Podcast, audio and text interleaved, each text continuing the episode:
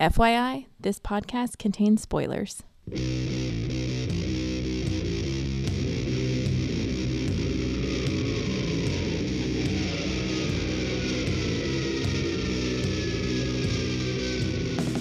Hey, everybody, welcome to episode 122 of the podcast that goes SNIKT. Snicked.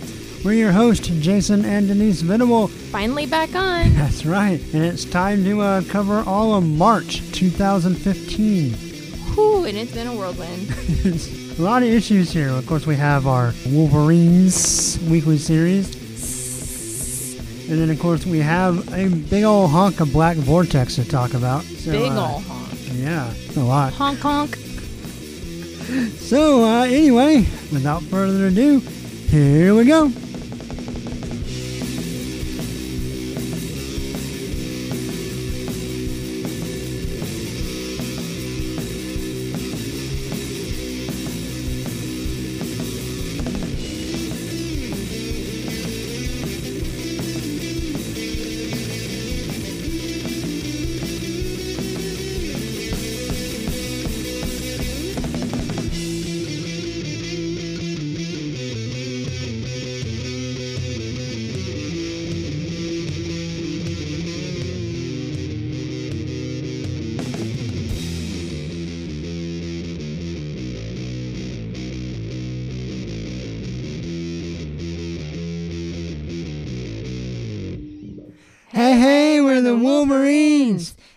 People say we snicked around, but we're too busy healing for anyone to keep us down. One more time. Anyway, it's time for our weekly issues of Wolverines. and of course, March has four weeks, so we have four issues. That's going to be Wolverines 9 through 12. Goodness. That's a whole lot of Wolverines. yes. um, number 9. Number 9. Number 9 Nine. Nine. is written by Charles Soule with pencils by Peter Wynn, inker by Derek Fridolfs, letters by VC's Cory Petit, Woohoo. and colors are by John Calitz. And then Nick Bradshaw and FCO Plac- Plac- Placenta? Placentia do the cover. And on the cover we have Daken. No, we have Clint Eastwood. Yes, One armed, fugitive Clint Eastwood. yes. And he's taking a hike through the canyons. Who Um, did it? The man with one arm. Yep, it was the one armed man. Uh, the one armed, hairy, claw popping man. Anyway, Daken is, is marching through a, a canyon. I actually really enjoyed this cover quite a bit. Of course, we have a lot of Nick Bradshaw detail. The only thing I don't like is in the effort to show that he is uh, in shade as he walks through the valley of the shadow of death, his arm kind of looks purple. so he looks like the purple man. yeah, I thought that was just sort of his rendition of Daken. Because even his face is kind of purple. Yeah, it's just the shading. I just would have preferred No, of a different it's not shading. He's purple. Him and a Smurf got together. Or he smoked a Smurf. He smoked a Smurf. Wow. Yeah. I think that's illegal. Isn't that what happens to you, though? If you smoke a Smurf, you turn purple. Maybe. I don't know. Or he was making out with a grape ape. Ooh. But anyway, other than that small coloring detail, I enjoyed this cover quite a bit. What do you think? I did too, except I can't tell what's on. What is he carrying on his back? A backpack. No, this He's got like a like. laser gun and a thing to sweep on, a little pad, mat. Okay, so the thing that looks like a laser gun. Uh huh. So it has like the little round thing and something's hanging down from it. And when It you pull it me- and it draws back and it goes bang, bang, it doesn't actually shoot. It's just a Oh, toy. I thought it was his cell phone charm. You know those stupid little cell phone charms that teeny bopper girls stick on their phones? No. and I'm very thankful that I don't. They're usually bedazzled. And of they course have, they are. You know, they like come from justice. flowers or butterflies or unicorns with rainbows coming out of their butt. Right. Yeah. And that's He's, obviously he's got a he charm has. on the Yeah. end of his gun. Well, he does leave a charmed life. Yes. I also love his hair, how it's flowy and wispy. Oh, he has a uh, yeah, he has a long mohawk that that tosses in the wind. Yeah, it's a little girly. That's okay. I it still looks think like it looks some, cool. he ro- he curled his hair in the morning. It looks like uh, what was his name? Um. Oh shoot, Renegade, Lorenzo Lamas, Oh my goodness. the very dead sexy Lorenzo Lamas.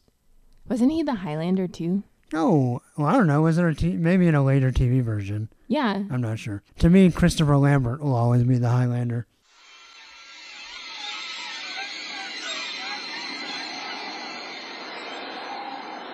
There can be only one. Anyway, we're going to talk about Wolverines. And basically, remember when we left off? Unfortunately, Fang had shown up, and he was going to take everybody for some quality time, one on one. Yes. And he popped away with Daken to fight a space, not a space giant, a frost giant. And so that's where we where we start off with Fang and Daken, apparently in his underwear. He's wearing pajama pants, and they're gonna fight an, a frost giant. Yeah, and Fang and Daken have this little conversation, and basically he he flat out tells Daken, Wolverine hated you guys. Yeah, He admired these people, but he hated the rest of you. I did think it was interesting that he pointed out Iron Fist and Daredevil as beast as guys who just fought in their pajamas Or their and had no protection. Right.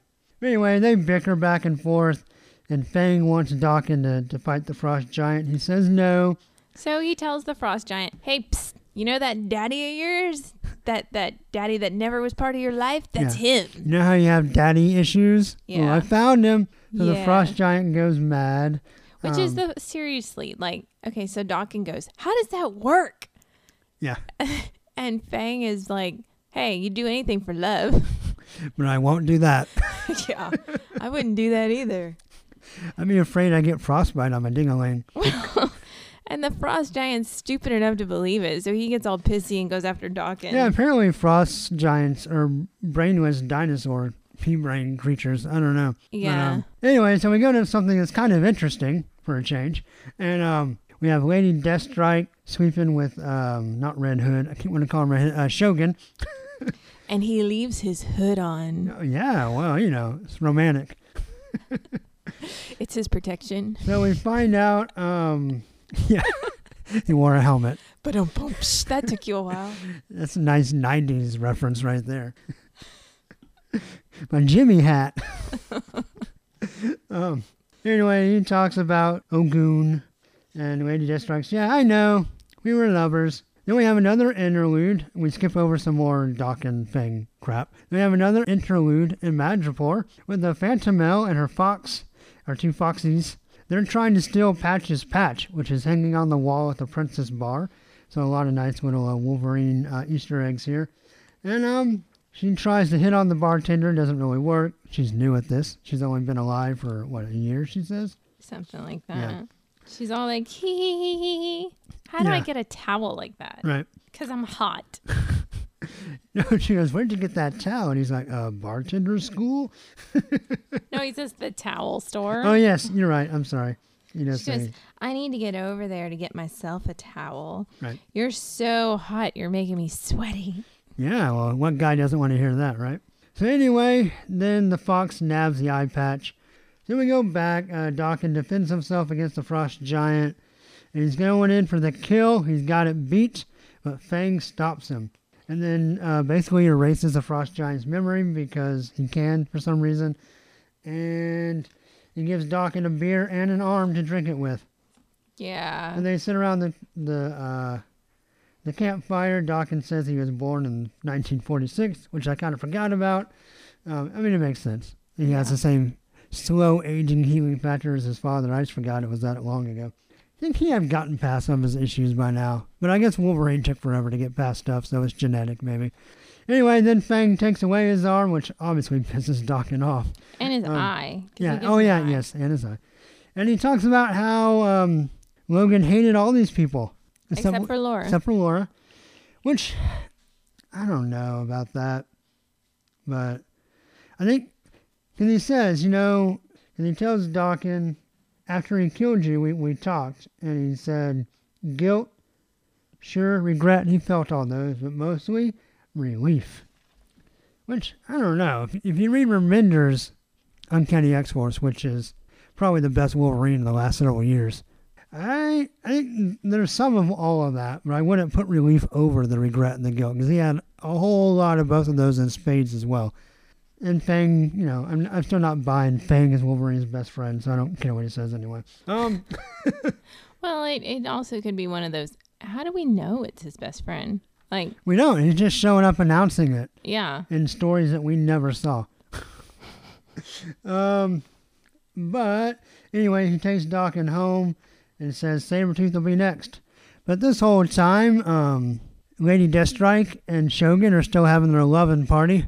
Like this whole time, like they, hey, Hey, power to them for the stamina. That's anyway, right. so apparently when when Shogun goes to sleep, Ogun wakes up and now he can talk to Lady Deathstrike. And I want to point out that she knows it's him.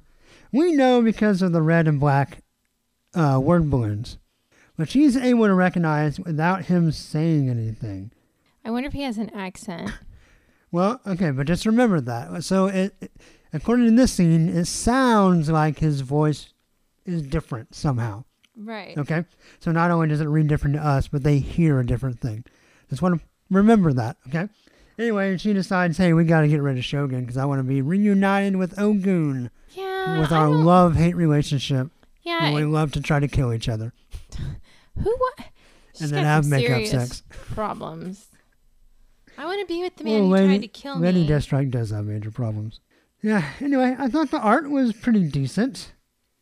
Yeah. Um, I really enjoyed the Frost Giant, particularly the scene where he's trying to smash everybody. Thought it looked really cool. And I thought the scenes with Fantomelle looked really cool. Yeah, that was pretty good overall.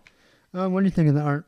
I thought it was good. I wasn't overly impressed on the edge of my seat with it, but I did think it was good. I liked the story of Fang going, "Yeah, Logan hated all you asshats." So Okay. uh, that was intriguing to me because, but I also think it's interesting how Fang stopped Daken from killing the Frost Giant. Because it was just a game.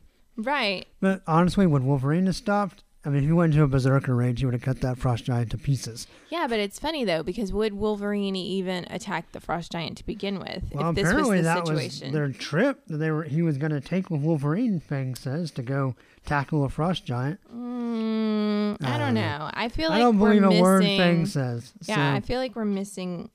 Like they're gonna at some point in the books, they're gonna be like, "Oops, I don't know. just kidding." Yeah. Well, anyway, what do you want to grade Wolverine's number nine?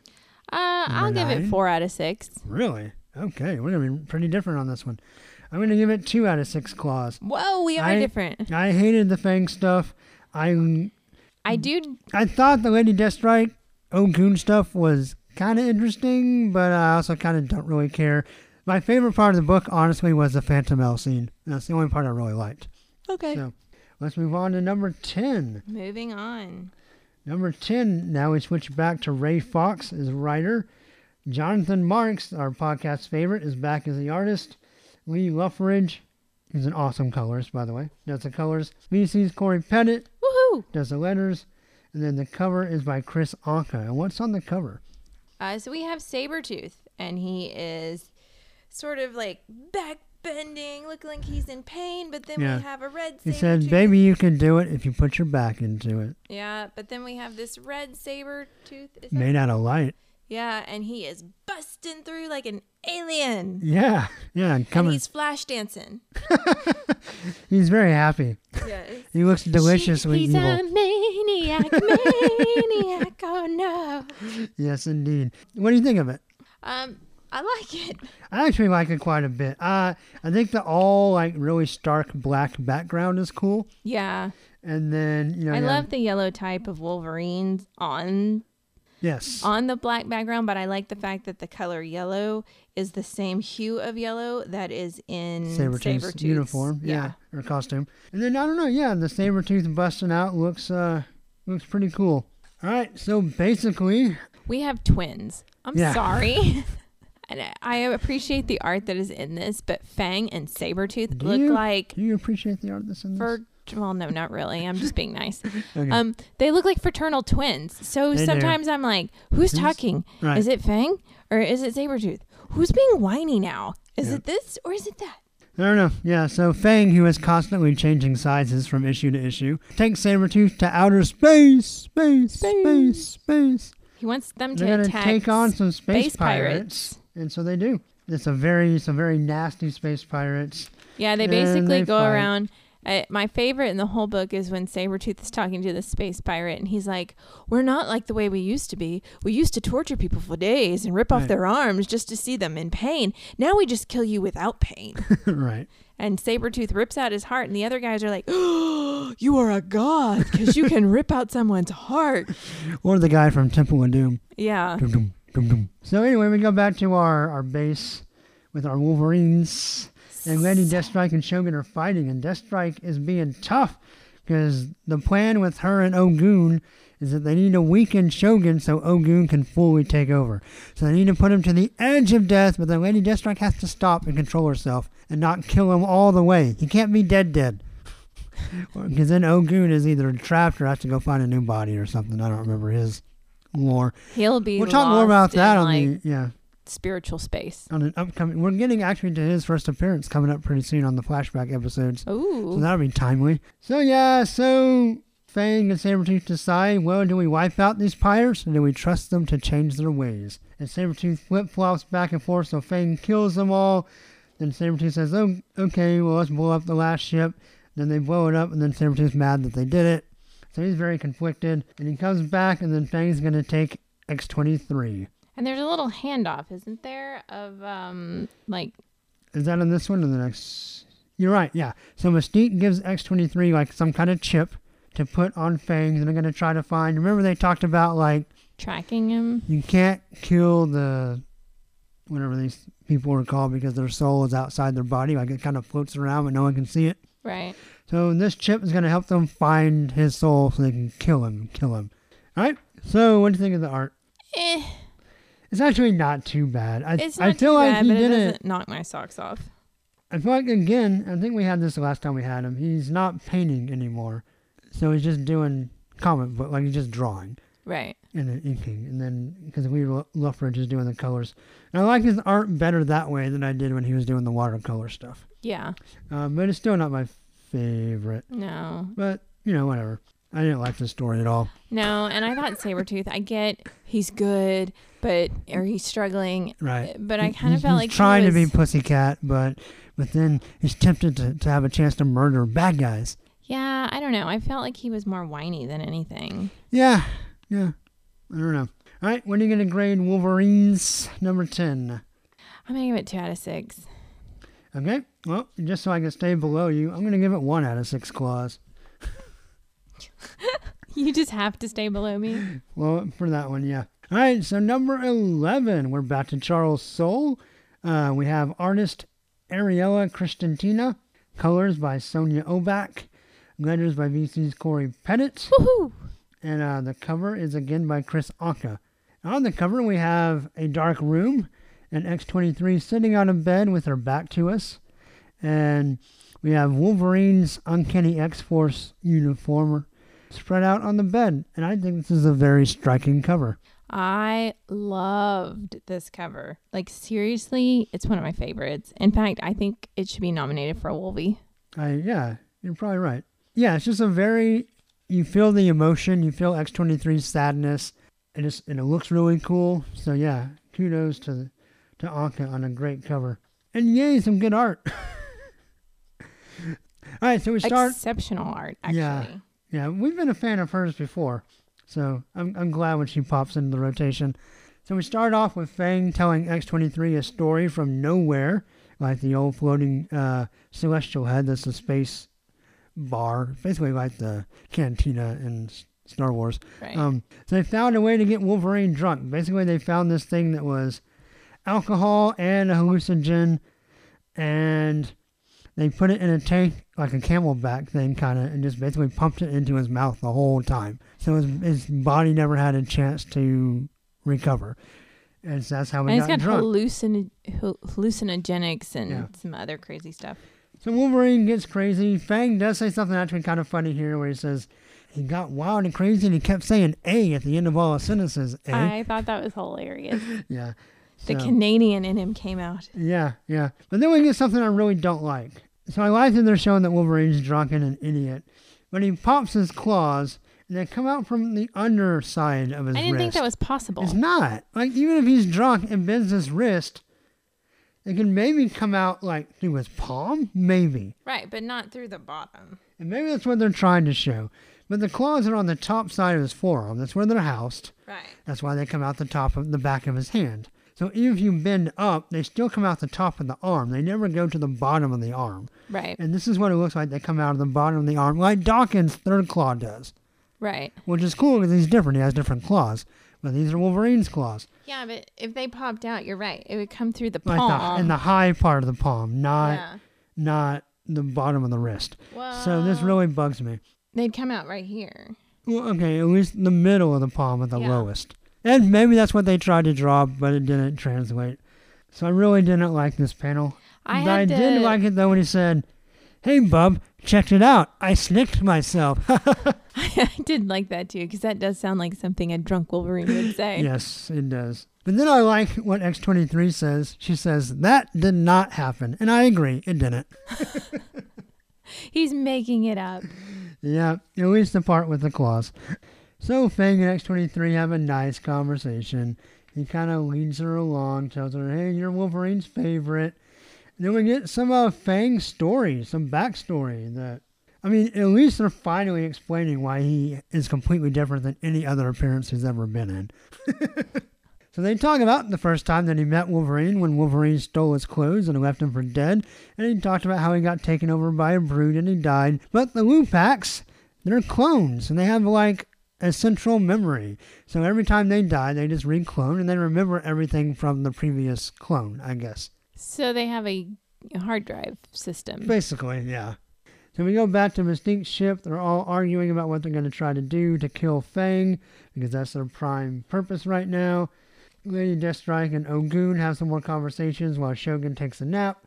Then we get some more flashbacks of how Wolverine and Fang never really uh, saw each other for a long time. But you know what? When you're out doing your thing like Wolverine and Fang do, your circles are going to get smaller. You're going to eventually run into each other. And they did, and they became fast friends. And once a year, they met to drink. I do really like the art on these two pages. It's do too. phenomenal.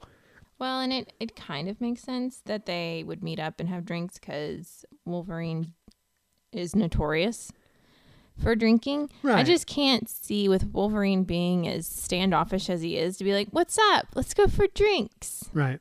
But Wolverine wanted to cut loose. And they talk about his death, and Fang's trying to figure out, like, who killed him. And of course, X23's like, it wasn't me. And he's like, I know, I know.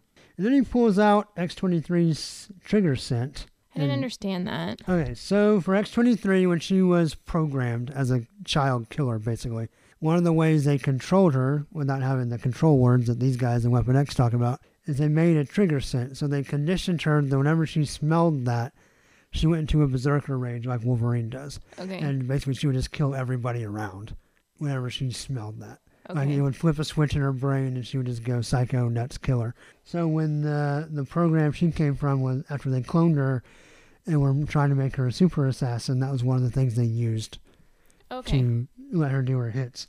And so Fang says, Hey, I got some. And not only that, this is the good stuff. it's a pure strain, intensified. And so X23 stabs him. then we see some more of uh, Lady Deathstrike and Shogun having some rough playtime. Uh, and then we get another scene of Fantomelle. I really like the way uh, Kristantina draws the fox. Yeah. Looks really cool. Um, the black fox. And so they're fighting a guy called the Dog Tag, and they're trying to steal a dog tag he has of Logan's. So they talk about there's a there's a buyer that's buying up all this Wolverine stuff. Interesting. Yeah. So he's like, Listen, whoever you are, my name's Dog Tag. This is all I have. I will get these back. I will track you down. And the fox is like, Are you worried? And uh, Fantomelle's like, His name's Dog Tag. No. so we go back to their secret hideaway in Barcelona, And we see all the stuff she's got so far. She has some She's got uh, a lot of stuff. Japanese robes, some swords, some Wolverine costumes, um, some boots, a little. Uh, I guess that's part of the costume. It's like a little shard of adamantium, maybe, Yeah. or you know what? That might be a broken off bone claw, possibly. Oh, possibly. And then she has he has the extra claw gloves that Wolverine used when he had his armor suit back in uh um Paul uh When he lost his healing factor. yeah what was that guy's name? I can't think of all of a sudden. I can't think of it either. Anyway, uh, that run. and so we go back to X23 and Fang, and X23 is super pissed that he has this. And Fang says, You know what? I thought about just throwing this in the room and watching you kill everybody, or at least trying to. But, you know, I didn't. I didn't use it. I'm the good guy. And he goes, Hey, I like this bar. I'll fight you if you want. And X23 says, I want. and he's like, No, I'm just kidding. Listen. So they fight some more, some pretty cool scenes. And he says he changed his mind about everything when he saw X23's little dyed hair strands, the yellow and the blue, which, you know, represent Wolverine. He basically asked her the same question the X Men did. Right. And I glossed over. There's a part where X23 said that she knows the X Men have the body, and things like, yeah, I already went and paid my respects. anyway, he's, he's so, but he asked her the question, "You're not a monster. Why are you hanging out with all these monsters?" Right. And just like with the X Men, she doesn't really answer. Um, I don't really think she herself knows. I don't, I don't know either. I don't think she's like being a mole necessarily. Though that might turn out to be it. But no, I quite honestly, I've I kind of took it as like this is the only thing that reminds me of family. Like I'm connected to these people because Daken's I, yeah, son. I definitely think she's taken Daken under his wing. Is trying to be the mentor to him, maybe that Wolverine couldn't be. right. Which I, I think she probably doesn't feel adequate, but is going to try anyway. Which I think, if that's what they're doing, I think that's really interesting, and I Yeah. kind of hope that's what they do. But anyway, Fang turns over the uh, the trigger scent in the little capsule and gives it to her and says, "You have a choice to make, and I have to pay for all these damages." so they go home and catch Mystique talking about her plan to kill Fang, and Fang's like, "Okay, bring it on." Bring it. And that's where we end up. So, like I think we said, uh, the art's really good. Uh, what do you think of the story in this one? I felt like it was so so, but I felt like it was more interesting than the last two. This is, I'm going to quant- qualify, disclaimer, of the issues since Fang came around, this is my favorite one. I agree. Um, I actually really liked his interaction with X23, and the art's really good. It is really so good. I'm going to give Wolverine's number 11 4 out of 6 claws. I too will give it four out of six. All right, so we're back on the same page. All right, number 12. Back to Ray Fawkes. Art this time by Ario Anindito. Colors by the great Matthew Wilson. Letters by VC's Cory Petit. Woohoo! And another cover by Chris Anka. That's like three in a row. We don't get that on this series much. No, we don't. Um, but here's a, another decent cover. We have Shogun and or Ogun. His eyes are blacked out, so maybe he's evil. And um, yeah. And Lady Deathstrike is kind of hugging him with her big claw fingers. snappy, snappy. It's not bad. It's a cool cover. It's drawn well. Yeah, I just, I, I just like Lady, Lady Deathstrike's fingers. Yes, you've had trouble with that the whole time. I quite honestly preferred the movies version where her fingernails just grow. Yeah, That to me makes more sense. right. So we open up with a brutal battle between Shogun and Deathstrike, and he's like, "Dude, I know I, fighting is your foreplay, but you gotta slow down." Yeah. What's the control word? right, but then we The find out the safety word? yeah, the safe word. Uh, then we do find out though that Shogun discovers the plan that they're just trying to wear him out so Ogun can take over. And he's like, "But no, but Deathstrike, she said she loved me." And, but he Uh. got played. So then Fang is like, "Ah, where's Shogun? He's who I want to talk to next." And I'm like, no, we're gonna kill you." And he's like, "You can't." Like, Actually, we have this device that shows us where your soul is, and it's a little pink fart cloud. and we have this gun that can shoot through space and time and dimensions, so we can shoot your soul. It makes a funny little sound, beep beep beep, or whatever it does. Who cares? So they shoot it and they attack Fang and they interlock these scenes like from panel to panel between Deathstrike trying to almost kill Shogun and everybody else trying to kill Fang. I do like that page. Yeah, it's a good page. Pretty decent art. But then Fang disappears and Shogun disappears. They Uh-oh. get they get beamed up to the Enterprise and um, Beam me up, Scotty. and X23 gets super PO'd at the rest of the guys. Like, Fang's not a bad guy. Like, I talked to him. He's not the monster. You're the monsters. And, you know, whatever. So then it turns out they teleported to Superman's Fortress of Solitude. I did think it was cool. They talk about it's a planet with a green sun and the colors. Are amazing. Cool. Yeah, I mean, Matthew Wilson's a great colorist, but the colors in this book look awesome. And so Ogun's in control. He's like, What? I, I was about, no, I was about to be free. Ah. But then Fang stops him and basically exorcises Ogun. Or not really, but he buries him way, way deep where he can't get out. And then Shogun's like, Oh, I'm free. But Fang's really weak. He got shot in the soul. That's gotta hurt, right? And uh, Shogun's like, all right, well, you're looking for Wolverine's killer. Look no further. I killed him. I mean, not really, but I was the last guy to see him alive. right. and he tells a story about how he fought, but he doesn't really remember. And then Wolverine basically kicked his butt all the way to China and back. And um, he says, but the thing that scared me, like I had him on the edge of death with no healing factor. And he still looked batshit crazy in his eyes.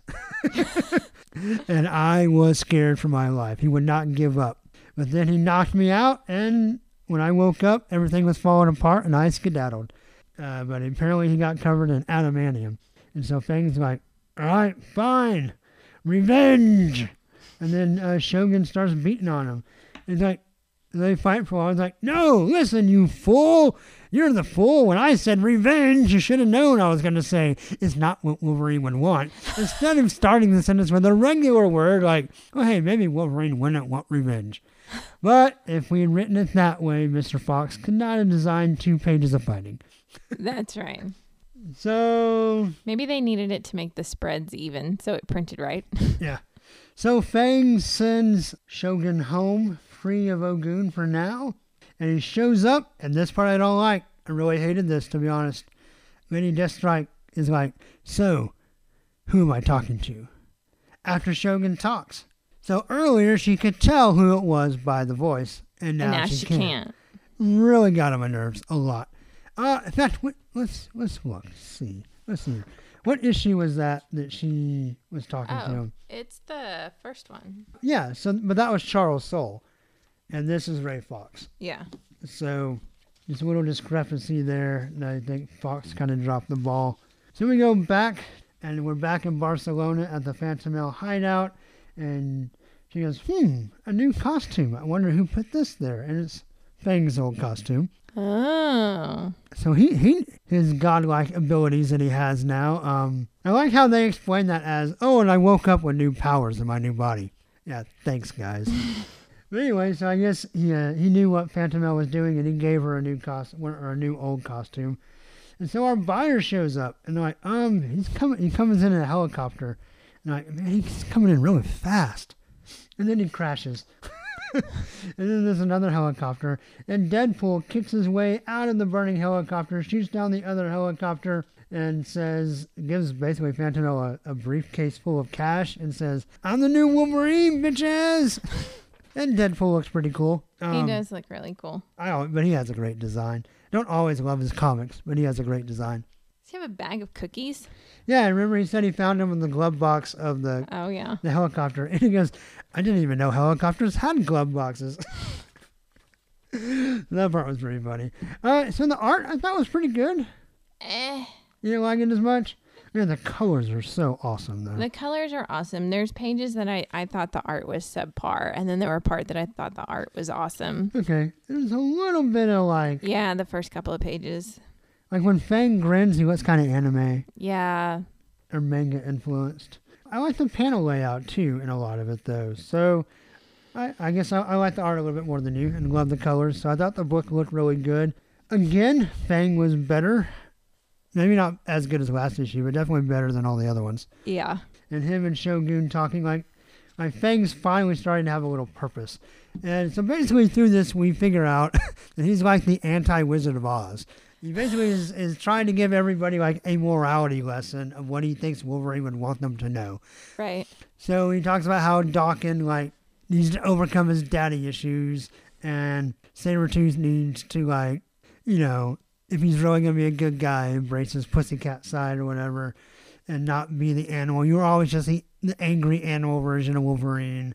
That's why he, he, even said something in that issue that was actually kind of cool that I blew over. Goes, at first, like you and Wolverine were rivals, but at the end he didn't really care. Like he knew he had to fight you, but you didn't mean anything to him. Right. You were more of a pain in the butt than. And he meant everything to you, and that's why you're lost without him. You need to find like a new purpose in life. right. And you know that's basically what Rick Remender is doing over in uh, Uncanny Avengers right now. So, you know, whatever. But I'm glad they kind of tie together. And then with X23, he's like, "You need direction too, because you don't know what you're doing.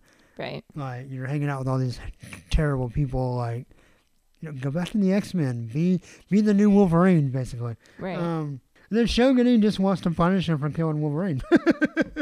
Yeah, so I don't know. Where does he get off?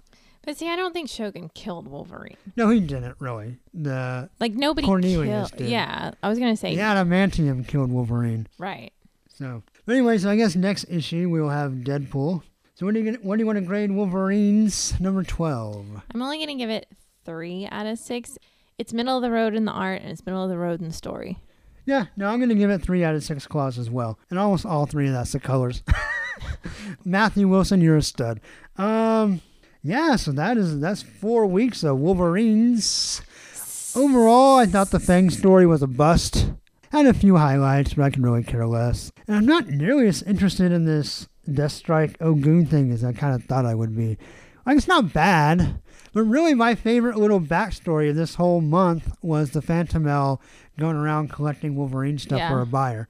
Now that the buy- we know the buyer's Deadpool, eh, I kind we'll of see how like, silly it gets. But yeah, I kind of feel like this whole Lady Deathstrike Shogun thing was well, these characters we have nothing to do with them, so we're gonna put a love story Well, together. they have a history. I can't remember if we've actually seen the history or not. I think we have. But see, here's But- the thing. Like, I get it. Lady Deathstrike has issues and she loves to be abused and whatnot. But really? Like, your old lover who tried to kill you is trapped in a body and you're like, ooh, let's bring it Let's- out. Yeah, let's get there. Yeah. I, in fact, I think it would it would be more compelling to me if she was like, I don't I don't like this person that's trapped in your body. Like I I don't know what to do with him Right. and therefore I can't be with you. That to me is probably a more powerful story. Right. And we'll also see how long Ogun stays buried with Fang's magic powers. Magic. Yeah, that's basically all he is. All his powers are magic, unexplainable powers that make no sense. Cloud power. I just, in case you can't tell, I don't like Fang. Um, but yeah, so that's March for Wolverines. Hey, hey, we're the Wolverines. People say we snicked around, but we're too busy healing for anyone to get us down. All right, hey, so next up we have, hey, remember when Wolverine was alive? we got a couple of little tiny Wolverine appearances in uh, Magneto 16 and Nightcrawler 12. Magneto 16 is written by Cullen Bunn with art by Gabriel Hernandez Walta and colors by Jordie Bellaire, letters by VC's Cory Petit, and cover by David Yardin. And the cover's pretty sweet. We have like some different people in the background in kind of a yellow tone. And we have Magneto just looking badass on the front. That's really all you need, right? So basically, this is like uh, CSI Genosha. Um, Magneto, of course, has set up his new little safe haven on Genosha, and people are coming, and but now there's a murder spree, and Magneto has to play a homicide detective and figure it out. And then someone has come back, and it looks like it's a hate crime. They smeared a giant blood swastika on the wall. And then in Magneto's room, someone wrote in blood on the mirror, Keep the furnaces warm, Eric. And so our Wolverine appearance is we have a flashback back to our Uncanny X-Force days where Wolverine meets Magneto on Utopia. And he basically tells him that he's killed somebody for Magneto and you know, as a thanks, just, you know, forget X Force ever existed. Also, like, don't ask me to kill people for you again. And we think, it, I mean, we're assuming it's probably a bad dude or Wolverine wouldn't have done it. And I think, because we, Magneto says, well, he has to see the body. So he goes to Rio de Janeiro, where Wolverine has buried the body. And of course, we know South America, we know of Magneto's history, lots of kind of uh, Nazi hunting, you know, hunting down old Nazi war criminals in South America. We have that in the movies and in the comics. And my thought is that this was a guy old Nazi guy that Wolverine killed, and uh, maybe he has some kind of descendant or someone that maybe is or isn't a mutant and is on Genosha, and that's kind of where we tie back in to the hate crime, or you know. Could just be a random guy who's anti Semitic. I don't know. But anyway, I thought this whole issue was paced really nice. Oh, Magneto and that Briar girl, uh, she reveals her feelings for Magneto, so they, they get it on. They're they're an item now, at least at least for the moment. Yeah, art's really good. Story was really cool. Uh, whether I'm right or wrong doesn't change the fact that there was just a nice kind of crime element to this this issue that was that was really pretty cool. So I'm gonna give Magneto number 16 six out of six claws. Nightcrawler number 12. This is the last issue of Nightcrawler's latest and not so greatest solo series. It is written by Chris Claremont, art by Todd Nauck, colors by Rachelle Rosenberg, letters by VC's Travis Lanham, and then Nauck and Rosenberg did the cover. And the cover is basically uh, Nauck getting to flex his X-Men muscle, this Nightcrawler leading the charge with a bunch of characters from this series, and then also just X-Men in general kind of flowing behind him. Some pretty cool looking cover. Kind of looks like a poster that you might see. Kind of superhero team posters. But it's a cool cover. I like it. The art in this book is great, but it has been the whole time. Nauck was, was born to draw this book. Unfortunately, the scripts are not always super awesome. This story kind of wraps up our space pirate, child slave labor storyline. Of course, the good guys win and they go back home. There's lots of awkward conversation just like the lines. Let me find an example. Stuff like, Gotcha now, cutie. Your toys wor- won't work against my ghost wolves. I'll hold you fast. And that's the idea, duhhead. Just like we're gonna kill you. Just, I don't know. You have that littered throughout this book in painful amounts. And also, of course, we gotta wrap up this series real fast, so we kind of skip the end of the whole story. Uh, we, we we have that. It took a long time and many things happened, you know, in one panel to kind of say, oh, yeah, well, we realize this story should not end so quickly, but the series is over and no one really cares about the story anyway, so why not end it quickly? And then Nightcrawler comes home and he's got to explain everything that's going on to his friends. He's like, oh, I still love Amanda, but I love this girl, and we'll see what happens. And she ran off to still do her bloodthirsty space pirate thing, and Amanda's somewhere else. And of course, he can't have a Nightcrawler issue, and especially not the end of the series without him remembering his friends, and he remembers uh, Amanda and Jean Grey and Wolverine, so that's our Wolverine appearance, quote unquote appearance. Yeah, like I said, art in this book's great. Has been the whole series. Story's not great. I'm going to give Nightcrawler number 12 2 out of 6 claws, and that's all for art. So that was another edition of Hey, remember when Wolverine was alive? Okay, so last but not least, we have our Black Vortex update. Update, update. Yeah, we got a whole stack of comics to go through for Black Vortex, but X23 is not in all of them, so some of them will just kind of do a very quick story catch up. Oh, I like that snappy move. Yeah. But before we get into Black Vortex proper, we're going to cover Nova Annual Number 1. And this basically just explains how Nova got pulled into the story. This is written by Gerry Duggan, pencils by David Baldeon, inks by Terry Pallot, or Pillow, I'm never sure how to say that, colors by David Curiel, letters by Comic Crafts, Albert Deschesne, and the cover is by a guy with a made up name, Orphans Cheeps. Okay, I hope that's a made up name. I know, I don't, I have no idea. But it basically, is you Nova. just made fun of somebody's mama. Oh well, yo mama. So Nova's flying around with Hulk, but oh wait, it's Doc Green. Don't call him the Hulk. It's Doc Green. I don't know what that means. is this where the Hulk is now? Like current continuity? Is he a smart guy with a beard again? I guess so. I'm not really reading the Hulk, but um. Anyway, the cover is super like uh, modern computer cartoon looking, like something on Disney XD or whatever. I don't really care for it that much, but it's okay, I guess. Yeah, so basically we know that Nova fought the Hulk during um, oh, what was it? Axis, and he fought he fought bad Axis Hulk and got a concussion, and now he's gonna go to the Baxter Building to get his helmet fixed. And the Fantastic Four's not there, but it's Doc Green, who we all know as the Hulk.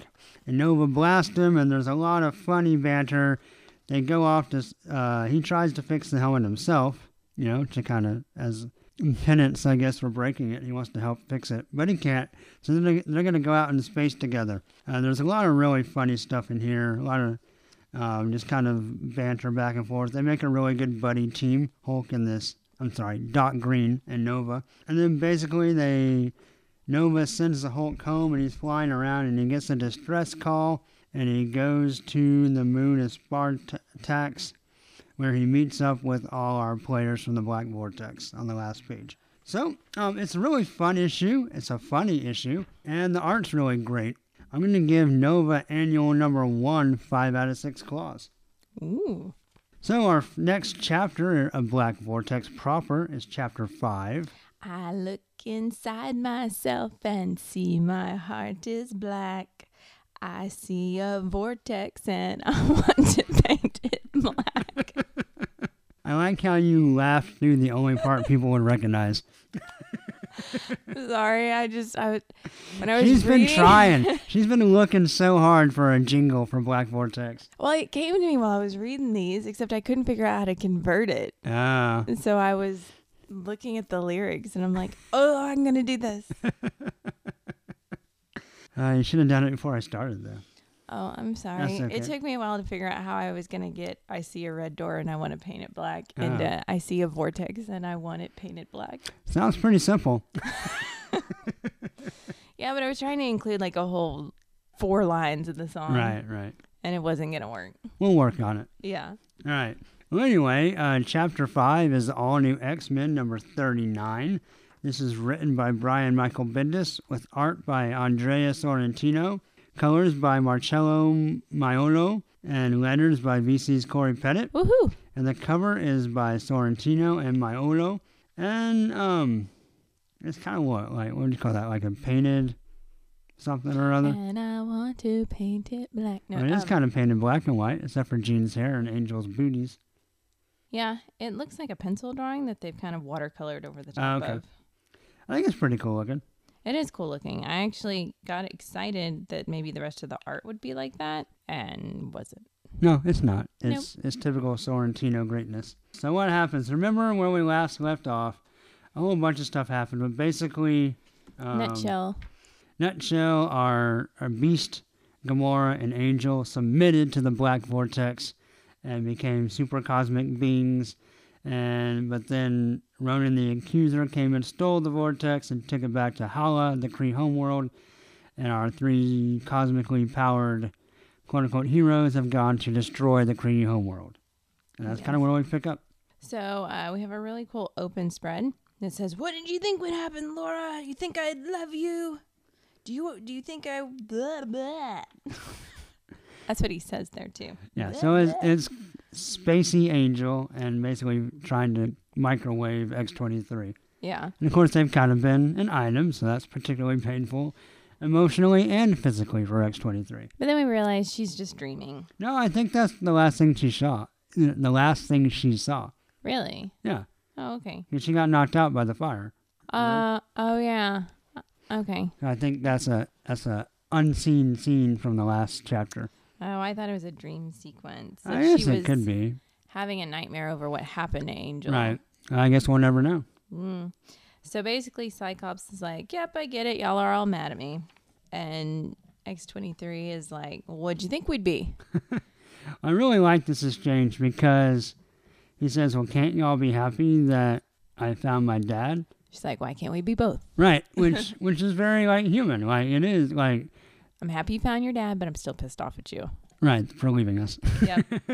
uh, so then Cyclops goes to see Jean. They have what a very brief hey, hey. Well, we'll, Exchange we'll get back to it. Yeah, we jump over to Mister Knife's flying fortress, um, and there's some exchange between him and Thane.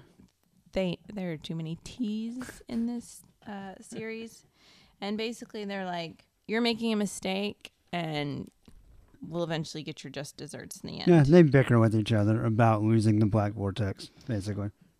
And then we go back to the The moon is Spartax, where the uh, Mr. Knife's death squad is like what's their name again? I forget. uh, the Slaughter Squad. That's right. Yeah, and they're like, well, we can wait here, but they won't come back. But they're like, oh, but they're humans. They're dumb. They will come back. Right. So they're just gonna wait. They're just gonna chill.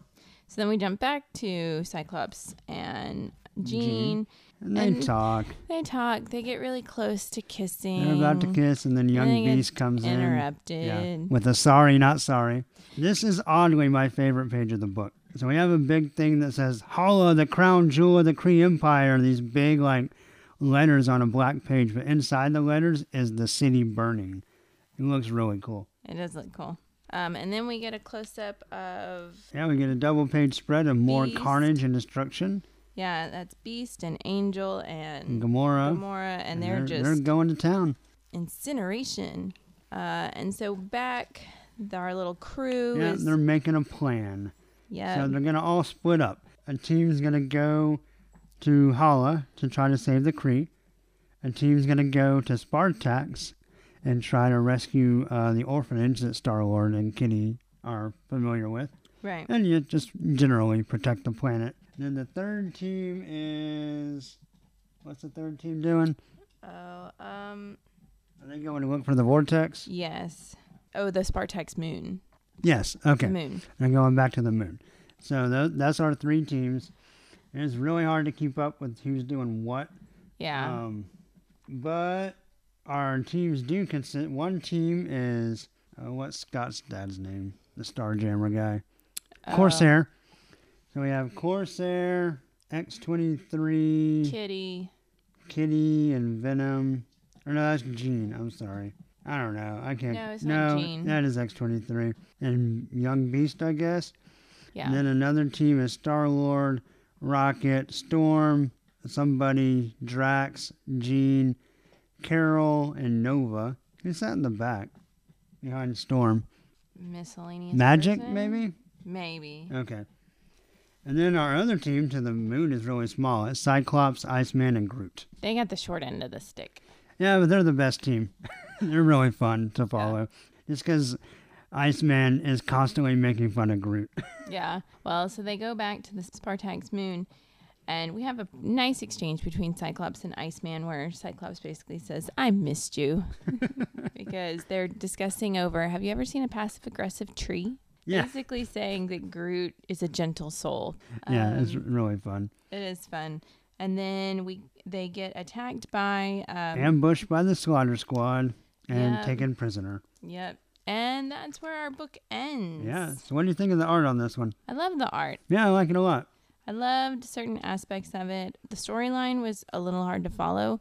Just was when they split up into teams, I felt like And they they and did that really fast, and it was hard to keep up because there's so many characters, and they're like, "I'm going here, I'm going here, I'm going with them, I'm going to a new place, I'm going there, I'm going with them that went with them," and I. It's like Yeah. you really needed a flow chart to keep up with it. you did. And but I also kind of while I didn't like that you needed a flowchart to go with it, I kind of understood because when you have a team that big Yeah. of a whole bunch of Indian or a whole bunch of chiefs and not a lot of Indians, right. I can see where it's going to get confusing and people are going to throw around their own opinions. So I, I Right. appreciated the realism. I just wish it was organized in a way that would have been a little bit better to follow. Yeah. Yeah. So basically, this issue is just everybody kind of making a plan. Pretty much. Yeah. So what are you going to grade All New X Men number 39? I'm going to give it four out of six. Okay. I'm going to give it five out of six claws, Okay. just for the art and the humor. So next up, we have Guardians Team Up number three. This is written by Sam Humphries, art by Mike Mayhew, colors by Rain Beredo, letters by VC's Cory Petit. Woohoo! Mayhew and Beredo do the cover, and the cover is Ronan the accuser carrying the uh, black vortex on his back, and everyone else trying to grab it. It looks like if they're trying to help him hold it. So basically, this is the story of how Ronan betrayed his empire. He brought the vortex to the Kree Supreme Intelligence and said, We need to put our soldiers through this because our planet is being destroyed, and the only way to fight the black vortex is with more black vortex. But he gets denied. Yep, the Kree Supreme Intelligence says this ancient artifact is nothing but chaos and evil And it should have been stuff. destroyed thousands of years ago, but it was so pretty nobody wanted to touch it. Oh, it's a space mirror. What are you gonna do? And so basically, Star Lord tricks him. He runs up and tries to get the mirror, and why they He tries to hump the mirror. yeah, pretty much. And so while the Kree guards take him away, Ronan the Accuser jumps up and uh, black vortexes himself and turns into a surfer dude. He goes righteous. He's a teenage mutant ninja turtle. Yeah. Um, and then we find out that Thane goes home and because he gives up on Mister Knife, and he goes home and His planet. his whole camp that he was like the Messiah for, like they've all been slaughtered. yeah. And he's led to believe, we find out later, not in this issue, we find out later that it's he's led to believe that the Guardians did this, even though it was obviously the Slaughter Squad. Obviously. So he vows revenge. Uh, Super Ronan goes up against our other superheroes. Uh, Super Cosmic Beast creates or finishes his formula where he can see all of space and time and realizes it's broken and that it's possibly his fault for bringing the X Men from the past to the future and never sending anybody back. And so he goes into a major depression. Ronan is stripped of his honor, and that's about it. I thought the art in this one was okay. It wasn't bad. It's just nothing really stood out to me about it. No, there weren't. You know, normally when the art's just okay, there's always one or two like pretty amazing panels. This one really didn't have anything No, it's just all earth just kind of, amazing. just all just kind of all right. Yeah, and it's basically it's basically the story of Ronan and what he does and decides to do, and his his kind of conflict between because there's two like uh, what's the thing in Star Trek prime directives. Oh, his his like, two prime directives are to protect the Kree homeworld and to obey the Supreme Intelligence. And his kind of big conflict in this issue is that he feels like the best thing to do to protect the homeworld is, to use the Black Vortex, but that puts him in direct conflict with his second directive, which is to obey the Supreme Intelligence. He's like Spock. yeah, so he's all he's all conflicted and messed up and twisted around. So when do you, when are you gonna grade Guardians Team Up number three? I'm also gonna give it four out of six. I'm going to go with you on this one, four out of six claws. So next up, we have Guardians of the Galaxy 25, which actually does not have X23 in it. It is written by Brian Michael Bendis with art by Valerio Schiti. Jason Keith is the colorist. VC's Cory Petit Woohoo! is the letterer. We have a Schiti cover with Jason Keith coloring. but it's not a shitty cover. It's an awesome cover. Magic looks a little weird, but Gamora and Angel look awesome. Yeah, but they're not cosmic. No, they're not. That is kind of interesting. but it's still a great cover, I Yeah. think. It's nice. And so basically, we find out that, um, Beast is whiny. He's upset. yeah. Oh, I did can't want to point out because we start off, you know how Young Beast has been keeping like that chalkboard Yeah. of like trying to put all the timelines back together. So now we have that on a super cosmic interdimensional scale. Yeah. And you can like- even like pick out like all these different X Men storylines, like the Twelve and Cable and Mojo Verse and Age of Apocalypse. There's even a thing for Dupe, and then Inhumans, Excalibur. Like, if you want to look through and read this, there's a lot of interesting stuff on here. Uh, even the Australia period is mentioned. Um, but it, it reminds me though, I wanted to point out in the last issue because I don't remember if this has been in comics before or not. But when uh, Ronan the Accuser was writing in his big space journal. He was Yeah. writing in the Kree language, and it, it was the symbols that we've been seeing in the Agents of S.H.I.E.L.D. TV show. Yes. So I thought that I wanted to point that out. Um, anyway, back to this issue. So everyone's kind of bummed. Nova shows up with the Black Vortex. Or no, sorry, Nova flies in and grabs the Black Vortex. Yes. He's And running he tries to it. get away, but he gets caught up by one of the Slaughter Squad girls. Uh, Jean does her new power where she can turn psychic energy into telekinetic energy. And she says, Hey, I got a super battery here. She uses the Kree Supreme Intelligence, which is like the melding of like millions of minds, Right. and just makes a giant like telekinetic bomb, basically.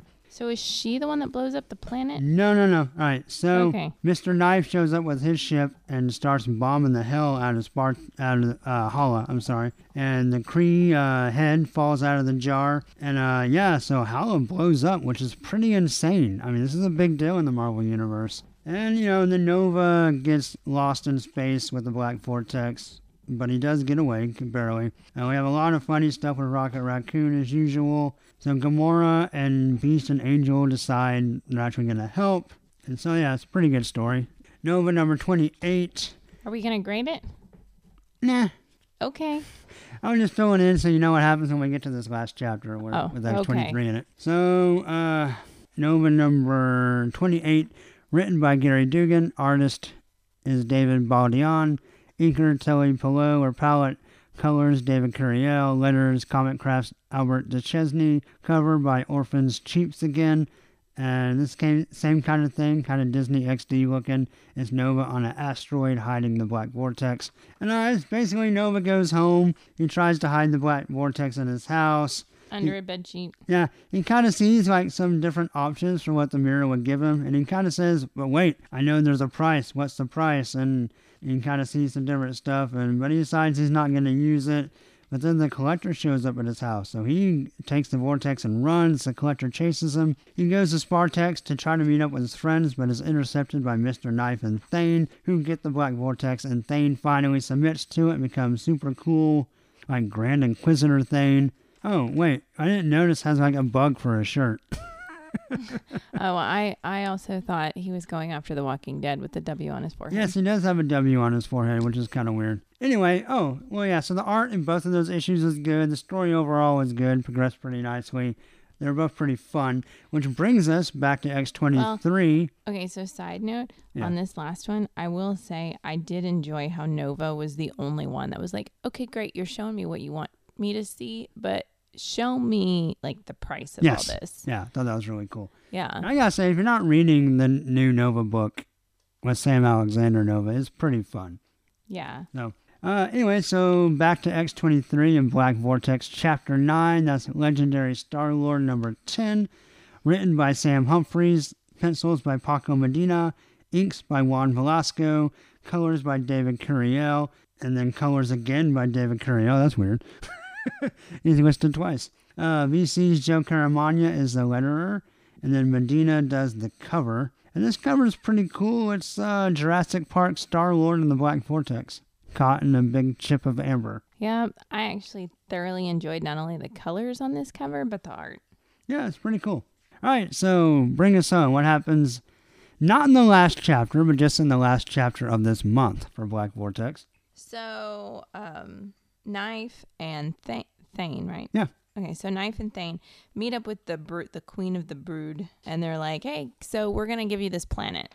Yeah, uh, Mr. Knife's home planet, where Yeah. that he was the dethroned emperor, so Spartax.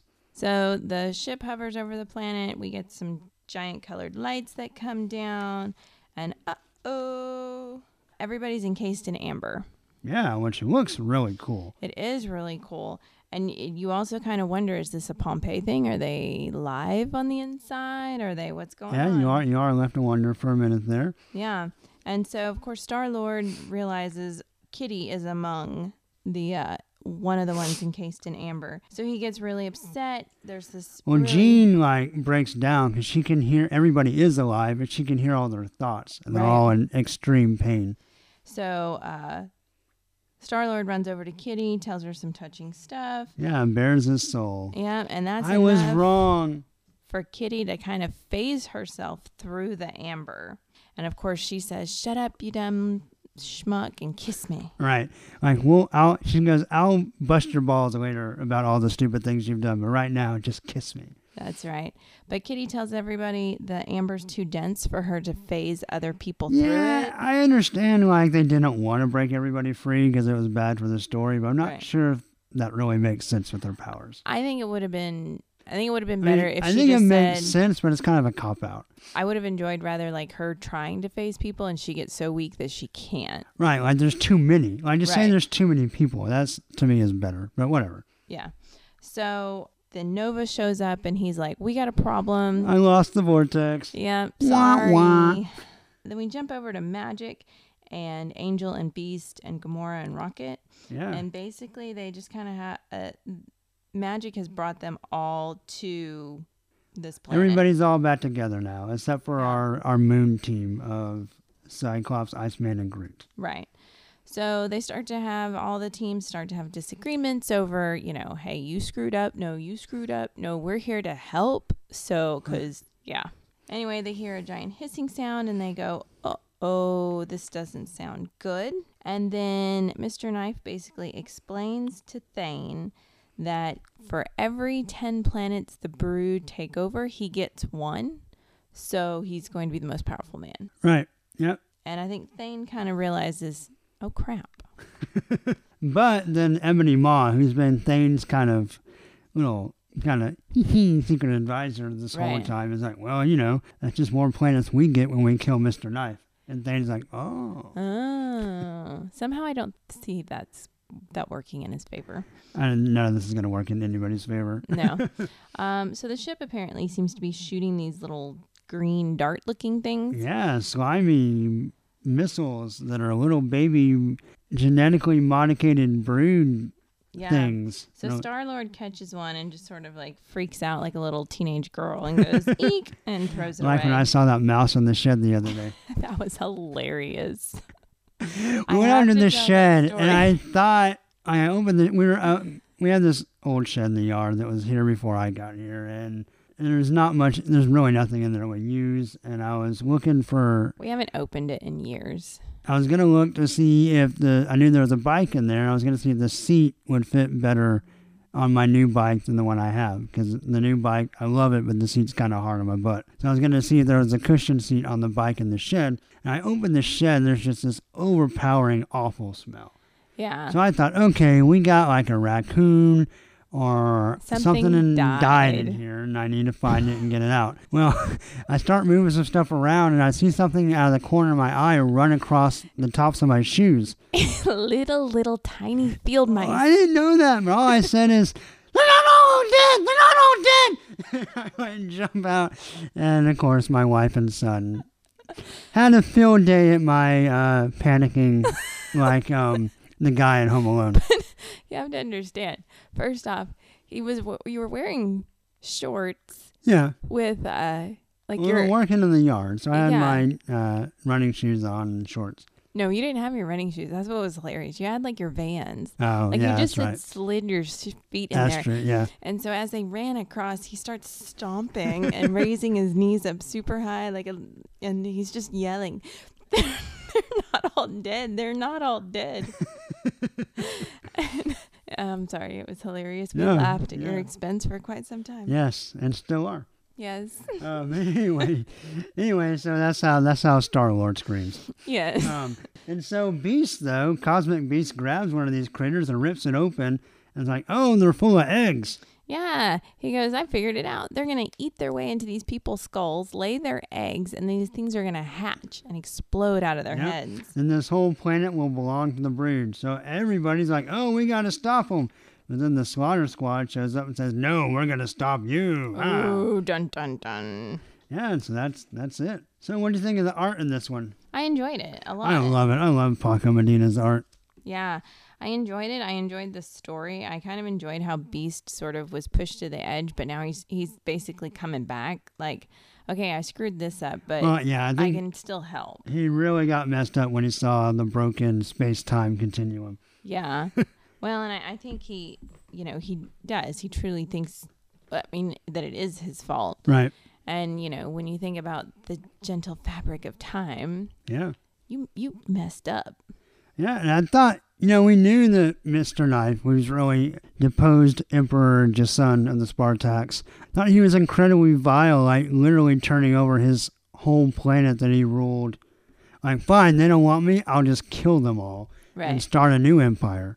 And so he's just just an evil, evil bastard. And um, then of course the Brood plan. I mean, I mean the Brood are nasty. We've known that as an X Men fan, I have lots and lots of experience knowing how nasty the Brood are, and um, these new little egg creatures are pretty gross looking. um, They are. but but but Medina drew them pretty sweet. So um, I thought the story overall. I mean, we're kind of reaching not our climax, but kind of like leading up to like our last big battle. It's, Yeah. It feels like. Um, I don't remember how many parts this is. I think it's twelve. 12. I'm not entirely sure. But anyway, so there's not. I think we're we're moving into our last act. I I feel like that's where this story feels like it's going. But I thought it progressed pretty nicely. So when are you going to grade Legendary Star Lord number ten? I'm going to give it 5 out of 6.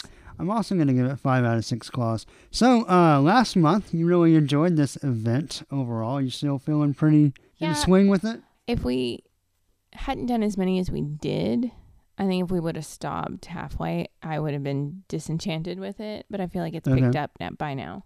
Yeah, uh, I mean, we did slow down a little bit with some of the, of the individual character books. Like the Guardians team up really focused heavily on Ronan, and then the Nova book really stayed a Nova book. I mean, Yeah. it was part of the event, and there were other characters in it, but it was very, very Nova centric, which I actually kind of enjoyed.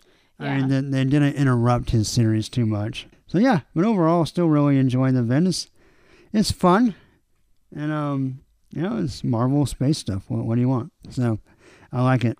Well, cool. Well, that is our Black Vortex update. Update, update. Oh, you want me to sing my song? I don't care. Do you want to sing your song? Um, I have to. I turned it off. Um, Let me see. Let me look at this. Let me look at these lyrics. Yeah. All right. I might change it now. I I think we should probably just cut this out. Yeah. All right, we're done. Thanks. Uh, I see a vortex and I want it painted black. No colors anymore. I turn into a space sack. I don't, I don't know. No, I was gonna see. I look inside myself and see my heart is cosmic black. I see a vortex and I want it painted black. Oh man, it's gonna destroy the universe. You cannot handle the power. Okay, that's gonna do it for episode 122. Uh, we did our Wolverines.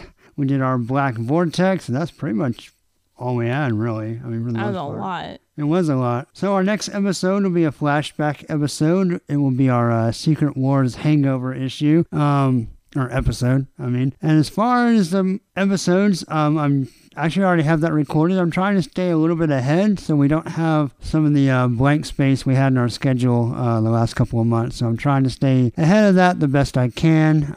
Yeah, so we'll see. Um, but anyway, uh, please leave an iTunes review if you want. Like the Facebook page. Email us sniktcast at yahoo.com. Uh, Twitter is at sniktcast. Show notes and stuff are at sniktcast.podbean.com. And I guess that's about it. So um, until next time, hugs and snicks. Bye. Bye.